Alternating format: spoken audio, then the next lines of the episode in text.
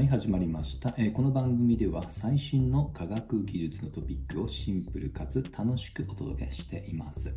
えー今日のテーマは、えー史上最大の彗星がやってくるという、えー話です。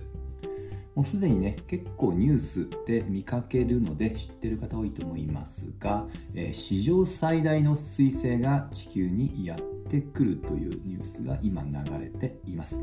その名もバーナーディネリ・バーンスタイン彗星というね、ちょっと覚えにくい名前ですが、え2人のえ発見者から取っています。これ実はもう2010年にも見つかってるんですね。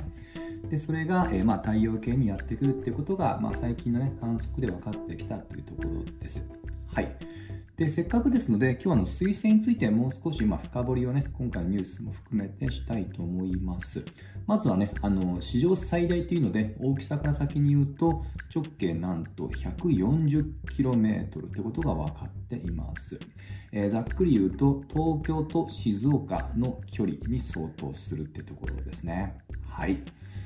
でそもそもなんですけども彗星というのがあの定義って今日意外に知られてないと思うんですけどあのこれもともとですねこれ太陽系に、まあ、所属する、えーまあ、あの天体なんですね。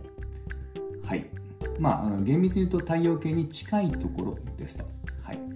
であのこれもともとは実はこれ氷ですとかね、あと塵の塊からできたもので、えーよくね、あの水星と聞くと、なんかあの法規星とかね、あの尾っぽをイメージする人多いと思いますが、あれはあくまで、えー太陽に近づいた時に、まあ、その影響で、えーまあ、核からガスとかね、えーそういったものが生じた、まあ、結果ですので、常にああいったことが起こっているわけではないですと。はい。まあ、あのなので太陽系の、ま、近いところも含むが定義ですので今回のこのバーンスタイン彗星も、まあ、る意味、まあ、我々の太陽系ファミリーですと全く異質な遠いところからやってきたというわけではないですね。はいで気になるのがそもそもこの彗星というのは我々のようなその惑星と、まあ、明らかに形状もあの動きも違いますので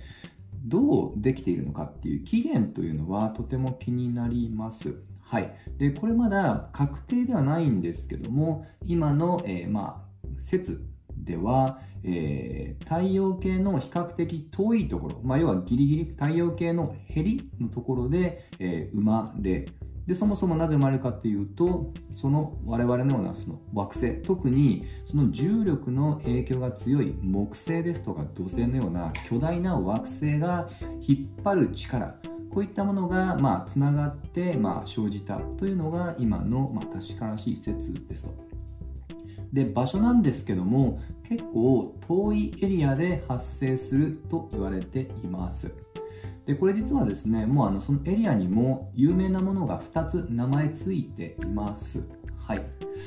でこれはおそらく馴染みないと思います。2つ挙げますと1つ目近い順に言うとカイパーベルトと言われている、まあ、エリアの名前です。はい。あの皆さんおそらく私もですが小さい頃に、えー太陽系で近い惑星を順に覚えたことないですかね。水金地下木土天海昔はあの私の時に冥王星も入ってましたけど今は、冥王星は準惑星になってるので海まですね。で、えーまあ、こういった形で、まあ、近い順に水星金星地球っていうように、まあ、並んでるわけですがその中で一番遠い海洋星この先からだいたい、えーまあ、ちょっと地球と太陽を基準にするとだいたい海洋星までっていうのが30倍ぐらいなんですね。でこの30倍からさらに広がって50倍。この辺りのエリアのことをカイパーベルトと呼びますと、はい。まあ、それぐらいねあの遠い距離で、えー水星というものが我々の惑星の影響を受けて、まあ、作られるというふうに思ってください。で実は今回話題になっている史上最大の彗星はここではなくもっともっと遠い2つ目のエリアから生まれたとされていますその名もオールトの雲というね、なかなか神秘的な名前が付けられています。はい。で、先ほどのカイパーベルトが30倍から50倍に対して、このオールトの雲は一気に距離が広がって、1万倍から10万倍のエリアですと。この辺りに、まあ、あの天体の、まあ、集合体みたいなものが、まあ、存在するであろうという仮説この、まあ、ある意味仮説ですけどもこのことを、まあ、オールトの雲雲というのが、まあ、いろんな天体が集合しているっていう、ね、エリアだと思ってください。はいもしあのこの辺り深い関心を持った方は先ほど2つの固有名詞で検索いただけるといろいろと情報は詰まっていると思いますと。はいで、あのまあ、なかなか1万倍から10万倍と聞くとピンとこないと思うので、例えばですけども、えー、まあ、人類の宇宙探査機の中で、えー、例えばボイジャーって聞いたことありますかね？まあ、要はある程度、あの著名なね、えー、宇宙探査機で普通の距離で飛ばすと、えー、大体300年以上はかかるとされていますと。まあ、かつね、さっきま1万倍から10万倍って話をしましたが、その先、それを要は通過するまでにはさらに3万年かかるっていうのがまあ理屈としての数字ですね。まあ、いかにま遠い先から、ま、今回の、え彗星がやってきたのかが想像できると思いますと。はい。ですので、あのまあ、今回も、えーとですね、一応まあ理論上はどうも、え100万年以上の、えー、まあ旅を、ま続けて、まやってくるっていうような、まあ、のニュースも出ています。ちょっとこれ裏は取ってないんですけどもね、まあ、あの可能性としてはあると思います。はい。まあ、といった形でね、あの、まあ、ロマンもそうですけども、やっぱりあの宇宙のそのスケールの大きさっていうのを改めて感じます。で、今回は、あの、まあ、最接近というね、結構センセーショナルなタイトルっていうのも見受けられるんですが、まあ、一応記事の中には、まあ、地球にはぶつからないので安心してくださいってことは、えー、必ずついていますし、まあ、それによるなんかデマは、えー、SNS 含めても今のところは見かけません。ただですね、結構そういった科学的な観測が明快でない時期っていうのは、こういったデマによるパニックっていうのは結構起こりがちなんですね。一番有名なのが、えー、ハレー彗星ですね。これの前回1986年に地球に、えー、再接近したんですが、大体、えー、そうですね、75年に一度地球に近づくとされています。